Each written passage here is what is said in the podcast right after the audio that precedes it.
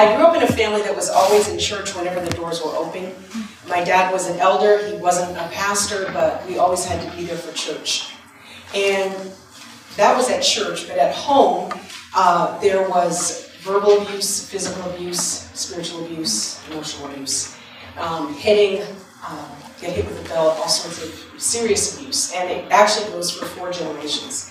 The thing about abuse and shame is when you experience abuse over a long period of time, you eventually believe that you deserve that treatment.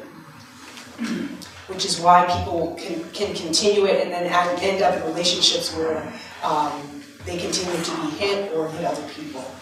So in August of this past summer, I was sitting in a time of stillness with the Lord, and I said, Father, is there anything in particular that you would like to remove in my life to increase capacity for more of you? And the reason I ask that question is because I have a number of phrases that I pray and I have prayed over the years, and increase the capacity of my heart is one of them. I didn't know when I first started praying it when that when you actually ask the Father that, He doesn't just make your heart bigger and things go merry and along. He actually will remove things from your heart. So I just thought I'd cut to the chase and say, "Is there anything you'd like to remove from my life?" His response was, "Yes, it's time to go after the shame." And as soon as I heard him say that, I immediately felt anxiety, overwhelmed, um, fearful I thought, oh, I guess the nail the head there, Father. And so since August, I have been going after this. I've read lots of books, as you know, as Rob was saying, I've read lots of books. I've talked to Rob, I've given him suggestions who you say is good to read on this and all this kind of stuff. And so I, in some ways, I don't feel like I'm further on, on the other side of it enough to be able to speak about it. And yet the Father says, no, you're exactly where you need to be to speak about it because Two of the subtleties of shame is that it loves to silence. Mm-hmm. And you keep those shameful ways secret mm-hmm. and silent. And so the Lord says, I want you to stand in who you are and testify about me, because this is about me. And so I just want you to be faithful to tell what you've learned and what I have done in your life. So that's what I'm going to offer you this afternoon. My uh, Rob calls it giving God access. My pastor calls it aligning with the Lord, and I call it saying yes. saying yes, Lord. You see, when Ron and I got married, we had decided when we were still engaged that we would never use the threat of divorce in our arguing or fighting murder maybe, but not divorce. or I actually. but by taking that threat of divorce off the table, the threat of abandonment, threat of rejection, of leaving you, it actually only left one option that we would work it out. See, I believe the same thing is true in our relationship with the Lord. Years ago, I my motto of my life when I was in college is whatever it takes. Lord, whatever it takes, I want to do that for you, follow you, obey you, serve you. You, I want to be faithful in that. And so he said, All right, I want to say yes to me. And so if I determine ahead of time, when, th- when there's no issue on the table, when there's nothing difficult, that I will say yes, Lord, when he does then bring something up, and my tendency might want to be, oh, let me think about that for a while and I'll get back to you. I've already determined in my heart and my will that I will say yes to him. And so when he brings it up, he wants us to step into those moments. I believe for some of you, God has been stirring in areas of your life, and perhaps it's fear of what Rob was talking about or has talked about this sometime this week. Maybe it is shame, maybe it's bitterness, forgiveness, whatever the things even that Ron and I are going to talk about the rest of this week. God is giving you opportunity to say yes to him ahead of time so that He can bring the freedom that you long for. You see, we all long to be free and therefore bring other people into it. But as leaders, we will and have to go there ourselves first. And if we only do it with a head knowledge, people can tell when we're talking, well, you have figured out a nice theoretical approach to this, but it doesn't seem true in your life. And people need to hear our stories of struggle and hear our stories that in some ways seem secret and shameful. And yet they bring glory to our God who has taken the thorns of shame and turned them into trophies of grace. So let's look now at, at, um, at shame and, and kind of go after it here. You see, God's intention is that mankind would experience intimacy and community like the Trinity. And with God, with God and others.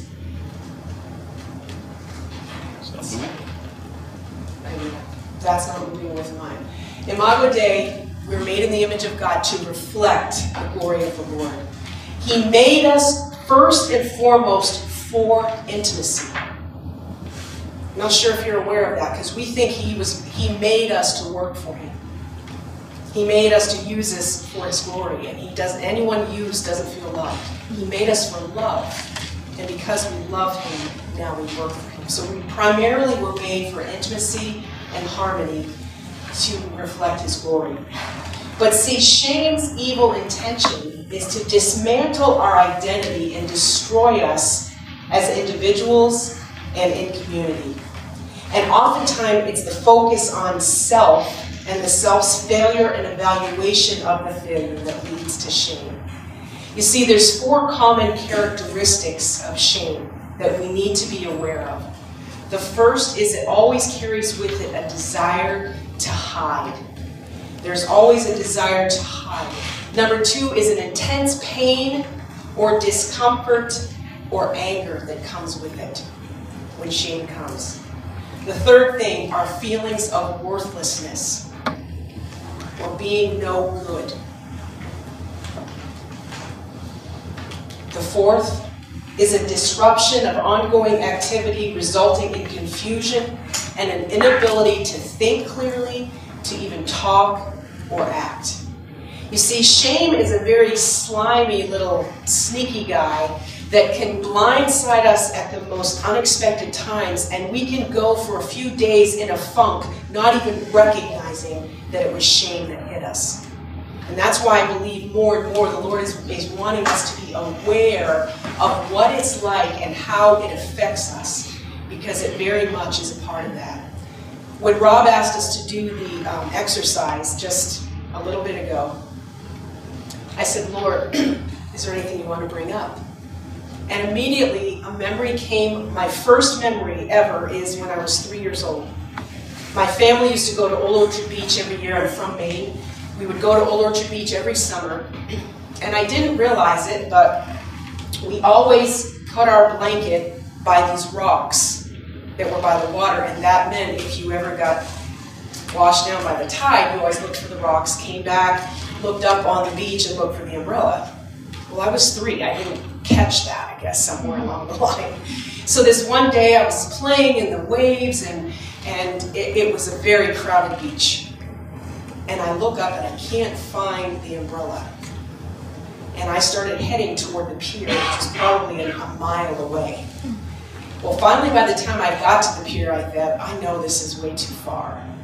And so I was, I started to cry, and a woman came up to me and I must have told her I was lost or whatever, and she just stayed with me by a picnic table until my parents came looking for me. It seemed like an eternity, but finally my parents came up the beach and found me. When I saw them coming, I was so excited.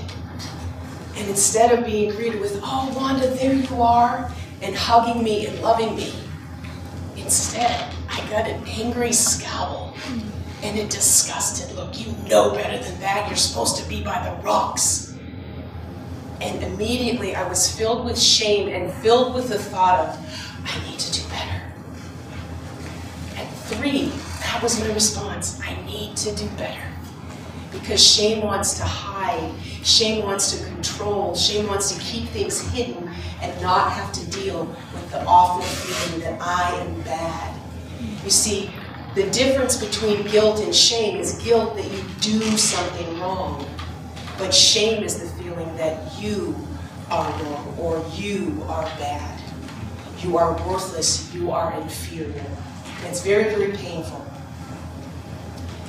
Shame is actively, intentionally at work, both within and between individuals to disintegrate every relationship, every system, personal story, family, marriage, friendship, church, school, business, or political system.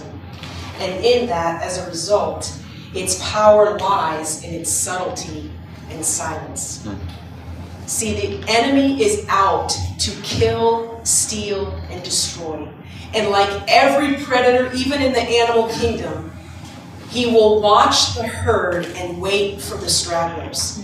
Wait for those who are dilly dallying and not paying attention, and at the right moment gets them separated and then comes in for the kill. That's what the enemy does with shame in our life to come and separate us, isolate us, so that we will hide, we will be quiet, and we will not deal with what needs to be dealt with in our lives. You see, shame is a strong sense of being uniquely and hopelessly different and less than other human beings. It's a feeling of inferiority. I'm not good enough. I'm not good enough. And no matter what I do, I can never be good enough. You see, in my family, it was more important to be a boy. And I felt that early on. Rob was saying, and Ron has felt like, you know, his parents wanted a, a girl. In my family, it was more important to be a boy. I have three sisters and three brothers. I'm the middle of seven. All of us girls ended up being tomboys because we were trying to get the approval of our father by doing boy things. But you live under a sense of shame because no matter how much I tried to do or to be a boy, I was never going to be good enough. I was never going to have that ability to be a boy. You see, sometimes that also carries over in ministry when there are systems set up that say only these people can have these places of leadership. And it doesn't matter how gifted you are, how anointed you are, there are certain standards set up that say you can't do that because of your gender or because of whatever. And that's a sense of shame that comes in and blindsides you and makes you feel inferior or less than because of it. Even when I first took this position at Nyack as the director of spiritual formation years ago, I would have male students come and make an appointment with me to let me know that they would only ever take what I said as motherly advice because I had no business being a, a woman in ministry and leadership over men. And that they would only ever take what I say. So sometimes they would walk out when I stood up to preach. And when they left, obviously I was very hurt. And and I, I was like, all right, Lord, what do you want me to do about it? He said, nothing. Like, nothing Are you kidding me? I want to kill him. I just want to smack him, you know? And he's like, no, no, no, that you're not going to, you're, you're not going to do anything. And there are times in, in a couple of those circumstances that literally the most vehement, angry students came back a couple days later and he said, I couldn't sleep since I met with you. The Lord convicted me that I was wrong, and I'm sorry, and I apologize, and I recognize that the Lord wants me to come under your leadership and your authority. You see, the Lord is our vindicator. The Lord knows what He's doing, and sometimes shame tries to blindside you because its evil intention is that you will not um, walk in your authority, that you will not believe who He says you are, and therefore walk in the gifts and call of God upon your life. You see, Michael Lewis, in his book Shame, the Exposed Self, says that shame takes place as early as 15 to 18 months old and involves a child's response to someone's nonverbal cues. We are feeling shame long before you can even put words to shame. Okay? He says a glance, a tone of voice, body language, gestures, or intensity of behavior this delivers a subtle but undeniable felt message of disapproval. And this early development in part reflects how we differentiate between the emotional states of shame and guilt. From a little baby, the glance of a mom, the dad shaking his finger. And so we feel shame long before we can actually even put words to it.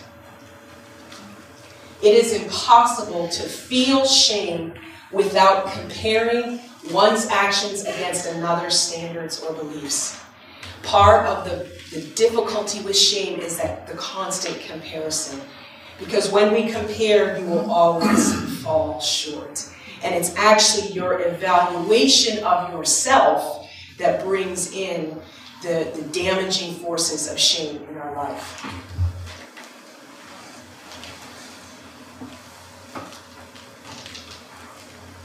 Now, there are family rules that end up happening. The family rules include things like being blind. And being blind means ignore the negative things that you see that go on in this family. The way the parents distort reality, be blind to your own perceptions of things. Okay? So there's very much of just let it go, look the other way, don't notice, and just let it pass. Okay, so that's one of the family rules of shame. The second one is to be quiet. Now you've heard the the um, the phrase "children are to be seen and not heard," right? Now what that means in there is that oftentimes there's quite a difference between surprises and secrets a surprise, mom and dad will eventually know and find out because we're holding the surprise for their birthday, for Christmas, for Mother's Day, for something like that. But a secret almost always includes three people. And so the secret is usually something that is, that is um, shameful and that they're trying to keep it between a perpetrator and, and someone who's being violated in order to keep the secret and keep it shameful. Now, again, the favorite motto, children should be seen and not heard, often comes to family loyalty. They're saying that what, what goes on in this family stays in this family. That was my family's motto. What goes on in this family stays in this family. Right beside our house, we literally shared a driveway with the principal of our elementary school, fifth and sixth grade. He heard what went on in our family. And he never, ever said a word, would never dream of confronting my dad, and just kind of let it pass. He took the be quiet role with the shame because he felt he didn't know what to do with it. Well, now you should be a mandatory reporter, but back then, again, what went on in a family was that family's business. But the, the way to break free from shame oftentimes is to bring it into the light and to no longer allow the shamefulness and the quietness continue to rule. Rule number three be numb. Be numb. Oftentimes, what that means is simply don't feel what you don't see and you don't talk about in rule number one and two. So oftentimes the response to someone who has experienced a lot of shame, well, how do you feel about this? What do you think about that? The classic answer, I don't know. I don't know. Because they've learned to read the situation and let the most powerful person or let the abuser win, so to speak. So they stopped having their opinion to keep that wrath or anger from coming at them. And so oftentimes their simple response is, I don't know. And again, a loving thing to do in community is to say, it's all right, I'll wait while you think about it and you can give an answer. And see, in small groups, even sometimes when we have um, spiritual formation groups, Ron and I teach an upper level class called Personal Spiritual Formation. It's a three hour class. Two, the first two hours are lecture, and the, set, the third hour is a we divide up all the class into spiritual formation groups with a director, an assistant director, and then there's about five or six students in each one. And they are to process the topics that we talked about during the, that day and then brief journal and all sorts of things. People's classic answer, I don't know, meaning quit asking me and go to the next person. Okay? I don't do that. That's not me. That's not my style. Folks, you will never get free if you never talk about what really needs to be talked about. If you do not bring it into the light, and that's why speaking out breaks shame. Just simply saying what it is that you're struggling with. Even, even to just say what it is diminishes its effect and disarms and dismantles its power in your life and in your mind. Because the enemy likes to come and to twist and to attach lies to what you have always felt that you are less than, you are inferior. And so by speaking it out is also a way of bringing freedom. And so the enemy tries to keep us blind, keep us quiet, and keep us numb. The next one is to be careful. To be careful. The reason he wants us to be careful, in essence, is what you're saying is listen, you can't trust anyone. I don't we don't need help in this family, and it's it's a very distrusting attitude. I can do it myself. We can do it ourselves. We don't take outside help. And so again, it's another rule that keeps us isolated. You see, you know, even in a sometimes even in abusive families, even though everyone is experiencing something in a certain way, they still don't even talk about it between brothers and sisters. It's almost like, well, I'm glad it's not, you know, I'm not getting the attention, so praise God, you know, you're the one. And, and but we never talk about it. We never come to a solution. We never try to do anything to move it forward. And so oftentimes that being careful again suffer in silence alone. Well, you know you shouldn't have done that, and actually we take on almost the role of the abuser as well, just being grateful that we aren't the ones having to deal with it ourselves. And then the last role rule is to be good. Be good, meaning be perfect. Do everything I say, act exactly as I want you to act. Keep your mouth shut when you're supposed to keep your mouth shut. Say only good things when you're saying only when you talk about this family, and then do not expose the underpinnings of really what's happening.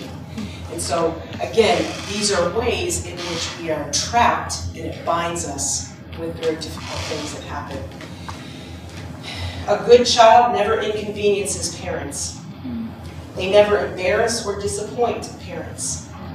See, in my family, in, in different families, there's actually um, that withholding of love when you acted wrong.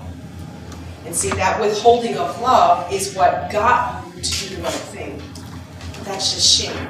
And some people use shame now as a motivator. You better get out of bed, you fat slot slug, or you're gonna, you know, just gain weight and all this. And use shame to motivate yourself to exercise or to stop eating right or something like that it's still shame and it's still negative and it's still very hurtful. And it's negative self talk. And so, even years ago, when the Lord started bringing this up, I'd like, Lord, I, I wouldn't even know how to talk to myself otherwise. It was like, well, how about you want to be healthy? That's why you're getting out of bed to go take a run. Maybe you're choosing to do this, and that's why you're going to do it. And it really was a re, that's why Romans 12, 2 says to renew your mind with the negative self-talk and things that you've been told and that you begin to tell yourself after a while that you don't need someone else saying it. You're the one now that's taken on those messages and internalized them yourself. So there's a need for protective illusions. The refusal of children to characterize their parents as bad, and by the intensity of their devotion to mothers and fathers who were both neglectful and abusive, Children who would not accuse the worst parents of bad behavior would easily accuse themselves of being bad children instead. That's straight from a book on um, children of alcoholics. But it's interesting how, even sometimes, too, when we talk about the need for grieving our losses and things that have happened in our life that we need to bring to the surface and just admit they were hurtful, they were painful, they disappointed us, See, that's why disappointment is also part of grieving. But it feels disloyal if you say, Well, I was hurt by my parents, because they're great people. They love Jesus. But it still hurt you. and so it's okay, again, to talk about it and bring it into the light. These children feel safer being the bad ones rather than facing the terror of acknowledging that their parents could choose to be bad no matter what the children did or didn't do. And again, this is why it's difficult to acknowledge what they're hurting in when it does come to grieving properly. Okay? So that's just kind of a background of all of the things behind it. Now I want to show you a, a pain cycle, a shame cycle that was very, very helpful to me. Just I found it, well, I made it up actually this fall, but um, in one of the books I was reading, I thought, you know, this, if I could visualize this, because I'm a visual learner, I think this might be helpful. So here's what happens when we have a shame cycle. Something happens to us and we feel shame. Okay? We feel inferior, we feel less than, we feel taken advantage of, we feel hurt in some capacity. Okay? then Okay, that's the word judgment. then judgment, we either speak it to ourselves through negative self-talk, or again, an abusive person is calling us names, telling us we're stupid. You should have known better than that, you crazy idiot, whatever. And then so judgment is cast on you for whatever it is you have done. Okay? Then as a result of that, again, you want to hide. And you go into hiding you withdraw. You go to your room. You go to um, other game, other games or whatever. So there's a hiding sense. And with that then comes a disconnection. Now you either you both disconnect in your own mind, okay, through addictions or games or pornography or, or reading or exercise or whatever it is. So there's a disconnection purposely for yourself to not want to handle. You go on your phone, you start you know, browsing Instagram, social media, all that kind of stuff to disconnect from that feeling of pain, of hmm. hurt. But then there's also a disconnection from the, those that you love. Tremendous disconnection from those you love. Those who would speak truth to you because you feel that shame and that, oh, I disappointed them. Oh, I was mean to my husband again. And so you withdraw yet again and disconnect from the very ones who can speak truth and speak life and speak hope and speak healing to you. Okay? Again, which only then reinforces your isolation. And then that completes the cycle again and you feel bad. Okay? Now, prolonged stages of shame can lead to either rage or depression. Depression goes inward and you take it all on yourself. And you go through this cycle time and time again, but you all you just take it yourself. Rage goes outward to someone else. And there's usually a blaming, there's usually someone purposeful that you can be mad at, and there's a good reason. Sometimes actually activists, this is helpful for them to get their rage out on someone else and to fight for a cause or to fight for a purpose. It's also not uncommon for people who are full of anger and rage and shame to be good athletes. Because there's an excuse, there's a place where you can be aggressive, where you can, you know, go after that person, you can do whatever in the name of sports and competition. And so so this shame cycle is very, very important. Now, let's look for just a minute how this came at the Garden of Eden. God said very specifically, don't eat of this tree, for the knowledge of good and evil. Because then you do, you will surely die. As soon as they ate, they had that emotion of shame. oh, we're bad. We did what God told us not to do. And they feel the judgment, right? And then they go and hide. And because they they hid and then God came to them, they disconnected from one another, and that's where the blame and the turning on one another and the blame shifting started right there against one another because they felt the shame. So they disconnected from themselves, they disconnected from one another, they disconnected from God, which again reinforced their isolation. They had to be gone from the garden. And there again, your cycle of shame is complete. Okay? Now, the thing that's interesting is that you can get out of this. Praise God. Okay? So you don't have to live in the shame, just going round and round and round again. So here's what this looks like. Well, before I before that, we become like that which we behold. We become like that which we behold. So, what are you looking at? What do you spend your time focusing on? Where do you put your attention? You'll become like that which you're looking at. Okay? So, when it says in Hebrews 12, fix your eyes on Jesus, you'll become like Jesus. Even with all of these these areas that are obstacles to our intimacy we're not focusing and spending all of our time on shame, on fear, on lies, on those kinds of things in a negative way. We need to be aware of them, though, because they are blocking us. They're blocking us from freedom. They're blocking us from hope. They're blocking us from, from what God intends to for us to walk in our destiny and to bring that to other people. We become like that which we behold, and so we need to behold the beauty of Jesus. And it's in the place, actually, of silence, solitude, and stillness where there is a feeling of safety in the presence of the Lord, which He allows what's really there to come up. You see, if I were to, okay, you guys have lots of lakes and stuff around here, and fishing and all that kind of stuff. So if you were to go to a pond or a, or a lake that doesn't get a lot of action, and you threw a, a penny in or threw a quarter in or something, it might take a while to get to the bottom. And because it's not used that much, it would hit and the silt would, you know, and then there would be a reaction, and then blip of the surface. Okay? Didn't seem like that much was happening.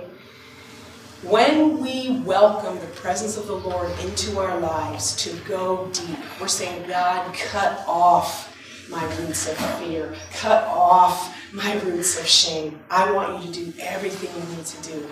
He is doing such a deep work that on the surface, you aren't even fully aware of how much He's actually doing inside of you which is why you're going to, number one, keep saying yes to Him, and number two, keep showing up in the stillness and in the silence. You see, in Psalms 46:10, when it says, Be still and know that I am God.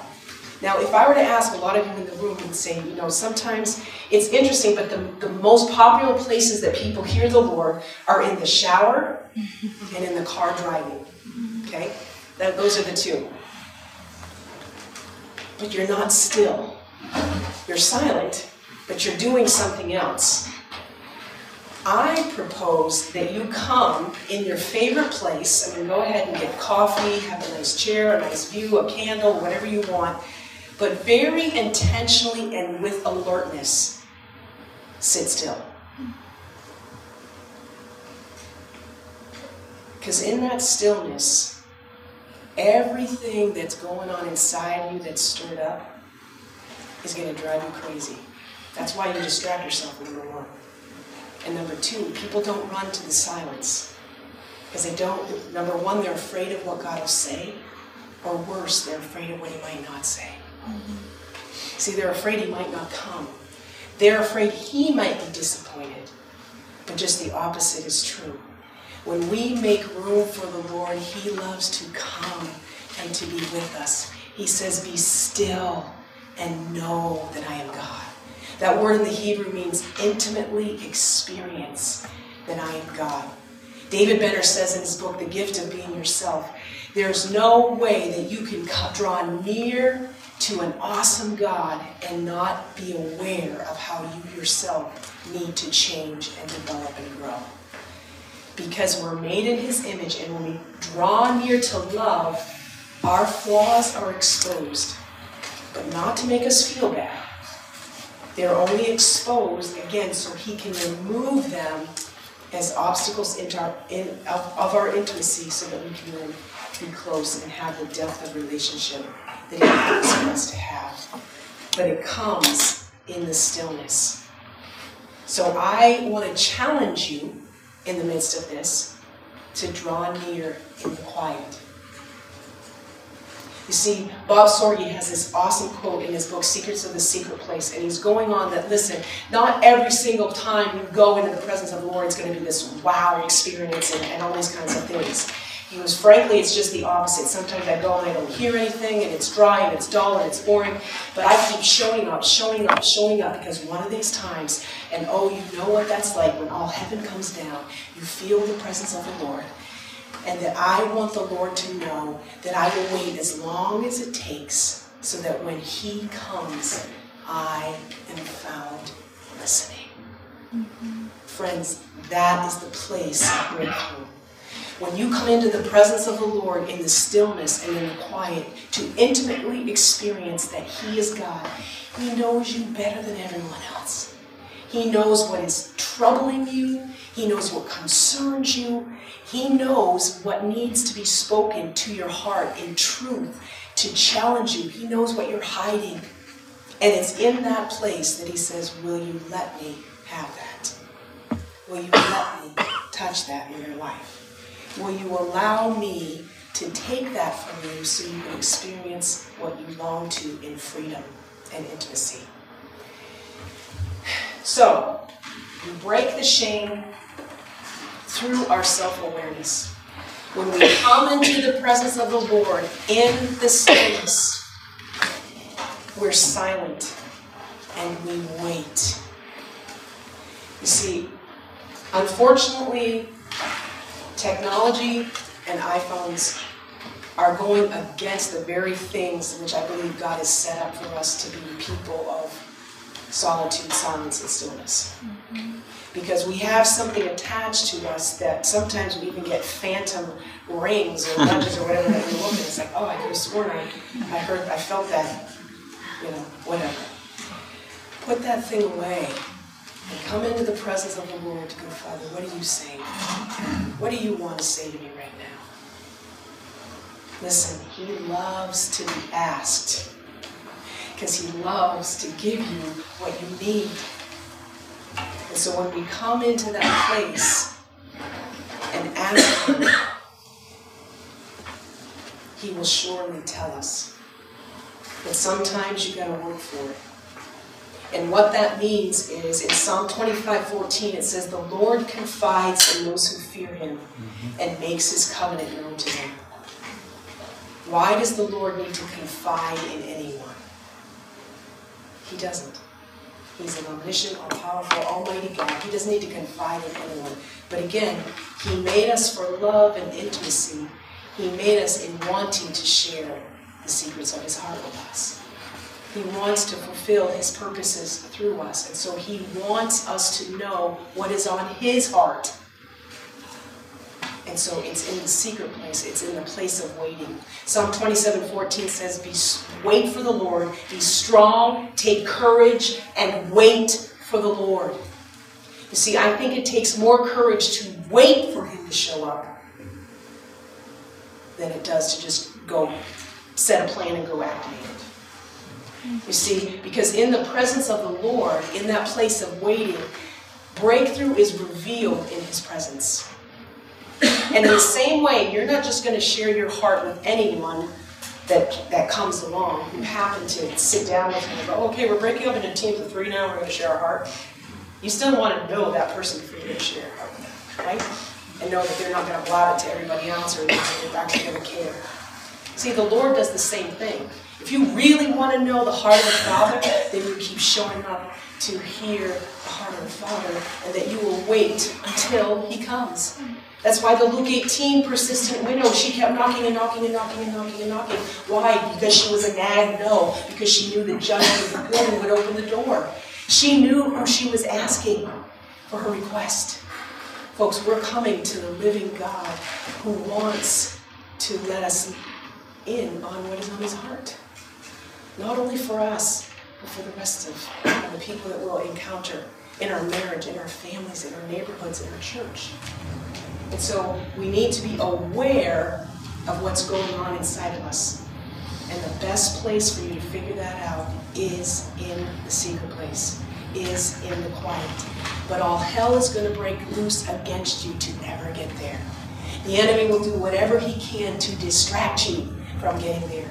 Because he knows if you get there, you will receive the authority. You already have authority as sons and daughters. But once you believe that authority and then begin to walk in that authority, he knows he's a defeated foe. And so he's going to keep you from hearing, keep you from believing it, keep you from acting on it because he knows he's defeated. See, breakthrough is revealed in the presence of the Lord, but then it's sealed by the strategy of God as well. So in the secret place is where you receive, reveal, you, you receive the strategy of God for what you're supposed to do. See, when we first planted our church in Reading, people used to call us all the time and say, Ron, you know, how do I go about getting a warehouse?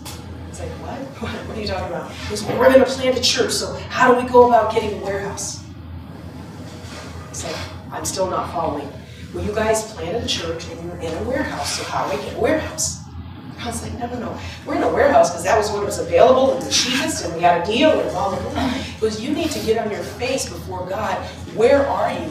What is available in your place, in your region? What is God opening up for you? And that's what you're supposed to do there. See, too many of us are, are looking. I think it's all it's wonderful to have resources. And we look all over the place for the best resources.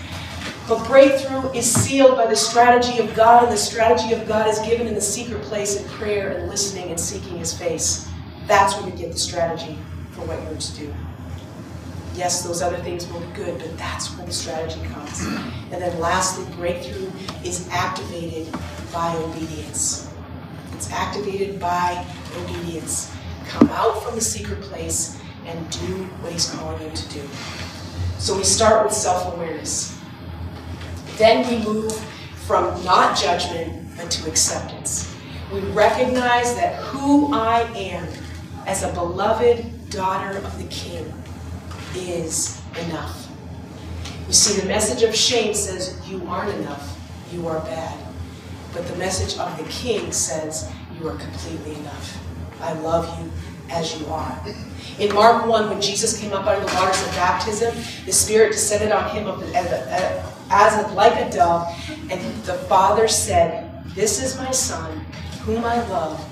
With him I am well pleased. You see, that is the message that combats shame every single time. You are my daughter. You are my son. Identity, acceptance. You are the one I love. Affection. With you, I am well pleased. Affirmation.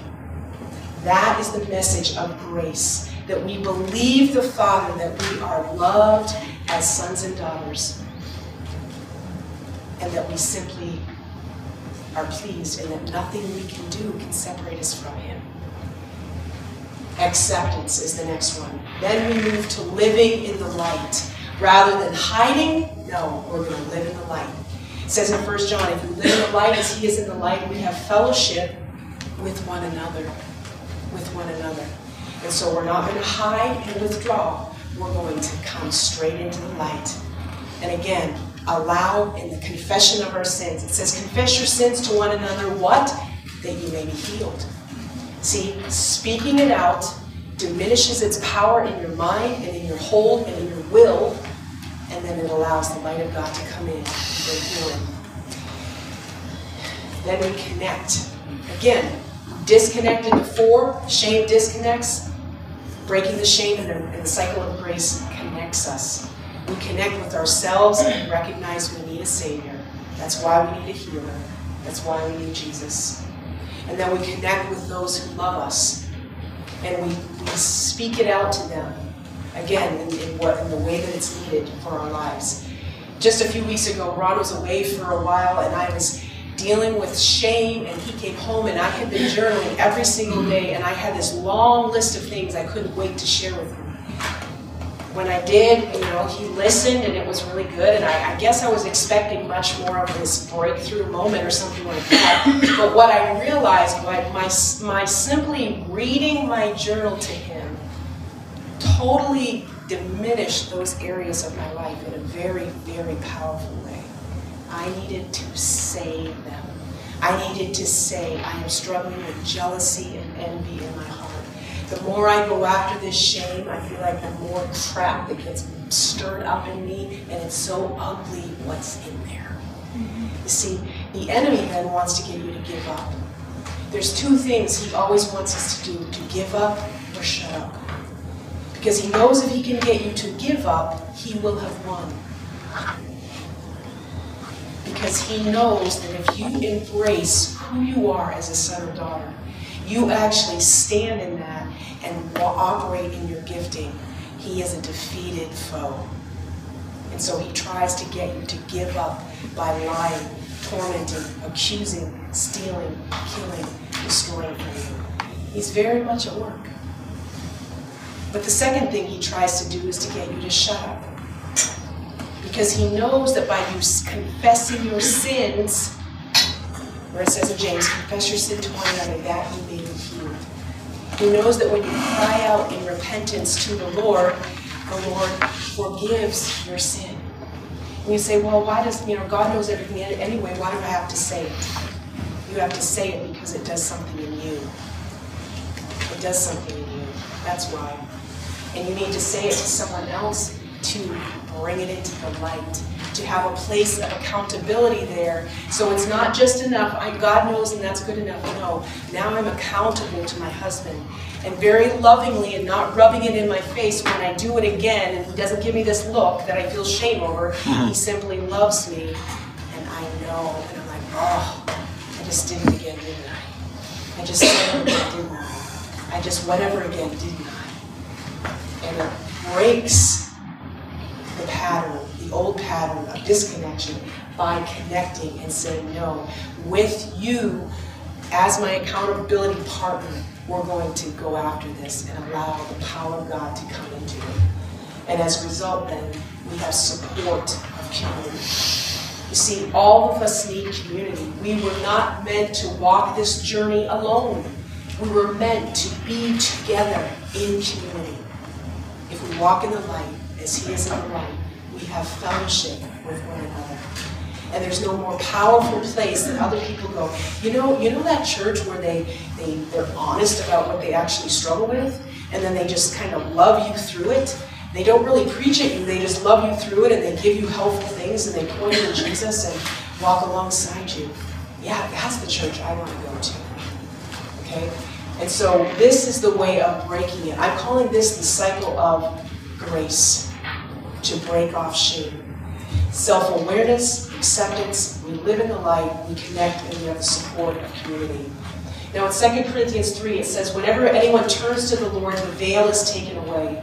Now the Lord is the Spirit, and where the Spirit of the Lord is, there's freedom. And we all who with unveiled faces contemplate the Lord's glory are being transformed into his image with ever increasing glory which comes from the Lord who is the Spirit. Therefore, since through God's mercy we have this ministry, we do not lose heart. Rather, we have renounced secret and shameful ways. We do not use deception, nor do we distort the word of God. On the contrary, by setting forth the truth plainly, we commend ourselves to everyone's conscience in the sight of God.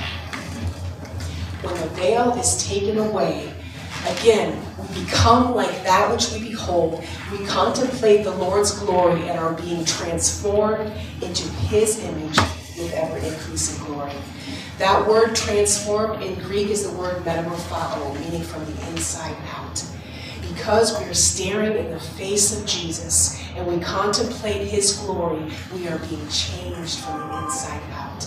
That the power of God is coming, and as a result of that, we have renounced secret and shameful ways. We do not use deception. We don't make it sound better than it is. Be honest with the ugliness of your sin. And nor do we distort the Word of God, but by setting forth the truth plainly. So, I wrote a prayer to renounce shame. Now, this prayer, you think you could just say it and be done and that's it? Great, thanks, got shame down. No, this, this is going to take work. One of those soul care things that's actually going to take quite some time if you really want it and want to be free from it. In Jesus' name, I break the cycle of shame whereby I cast judgment on myself by. And then you list how you have judged yourself or participated in negative self talk. I hide by, and you list the ways in which you hide. I watch TV. I binge on Netflix. I go to the refrigerator and look for more food. I exercise and go on long runs. How do you hide? I disconnect in my mind through, and then you list the distractions or the numbing agents, as well as from others which reinforce my isolation, and I choose to bring my shame into the light and ask for help. Now, in essence, we just prayed through the cycle. You are going to need to sit with this cycle if you want to be free from shame. And ask the Spirit of God. And so, in an ongoing way, I encourage this to be part of your soul care and part of your devotions. I don't know how you do it. For me, like I spend probably a month or more on this, just this. Father, would you show me, and again, I'm not like spending all my attention there, but I'm asking the Spirit of God to bring to my awareness, remember that was the breaking, bring to my awareness ways in which I judge myself or negative self talk. Once you ask the Spirit of God to make you aware of that, you'd be amazed at the kinds of things you say to yourself. And when you hear them, just jot them down. Make a list. Just jot them down. Okay? So it, it's going to happen all the time in the car, whatever. You can do it on the phone in your memo since you're have your phone with you all the time. So do it in the note section. Okay? Or do a voice memo. List those ways that you cast judgment on yourself or even sometimes on others. Sarcasm is a big one. Oh, wow, idiot, that's so stupid. I can't believe you said that. Okay? That's judgment, really. You think it's funny, but it, it's hurtful. How do you hide? Allow the Spirit of God to show you the way that you hide. Because all, all of this is so subtle and so accepted, we don't think of it anymore as hiding. What? I'm, I do not hide, I'm, I'm honest. No, you hide by, again, reading, exercising, all those kinds of things. Let the Spirit of God show you how you hide. And that's why it's different for every one of us, and that's why we have to listen to the Lord to show us. How do you disconnect? Disconnect in your own mind, and disconnect from those you love. Okay? So once you have all of those, again, that's why I'm saying give yourself some time to do that, then you can go back and go through each one in a prayer of renunciation. You see, that's why I love that 2 Corinthians 3. We have renounced secret and shameful ways. These are subtle ways in which the enemy has a place in my life that I didn't even know it. Oh no, he is not getting away with that. Ways that he's had place in our marriage. No, he's not getting away with that. Place between us and our children. No, he's not getting away from that. And especially in our church, in the way that we love or the way that we serve people. No, he's not going to get away with that. We are renouncing secret and shameful ways by bringing them into the light, but we have to be honest about what's really there. So I challenge you will you be honest? And then talk about it. Okay? Because it loses its grip. Only when it's secret does it become shameful then. And we don't want anyone to know because it makes us feel bad. No, that's why we need a Savior. That's why we need a healer. And that's why we need Him so desperately in our lives. Then, I want to replace the shame with something good. So the prayer continues. Father, your word says in Psalm 34 that those who look to you are radiant, their faces are never covered in shame. Jesus, I look to you today, recognizing that you bore all my guilt and shame on the cross. And I receive your sacrificial gift of love and acceptance of who you say I am as your beloved daughter or son. And I choose to walk in the light, connect with others, and live in honesty within my community of believers. You see, if we're serious about this, our staff meetings, our, our places in our home become places of confession. Yep, but no, he's not going to get a grip in my life. I don't want that. I'm renouncing secret and shameful ways, and I'm replacing it with the truth. I'm replacing it with what God says. And so, even as you go through Lord, I look to you today. You say those who look to you are radiant, their faces are never covered in shame. I'm feeling shame right now, but I renounce its hold on my life that I am less than. I renounce its hold on my life to keep me silent because I believe that there are things that you have set for me to do before the foundations of the earth. That you said, I am your workmanship, created in Christ Jesus, to do good works which you prepared in advance for me to do. So, God, by faith, I'm going to stand and I'm going to do those works without shame, without apology, without trying to hide, without trying to let other people not know. I trust you. I look to you. I will do everything you've called me to do, and I will not back down. I will not give up, and I will not shut up. And shame has no place to hold on to in our lives.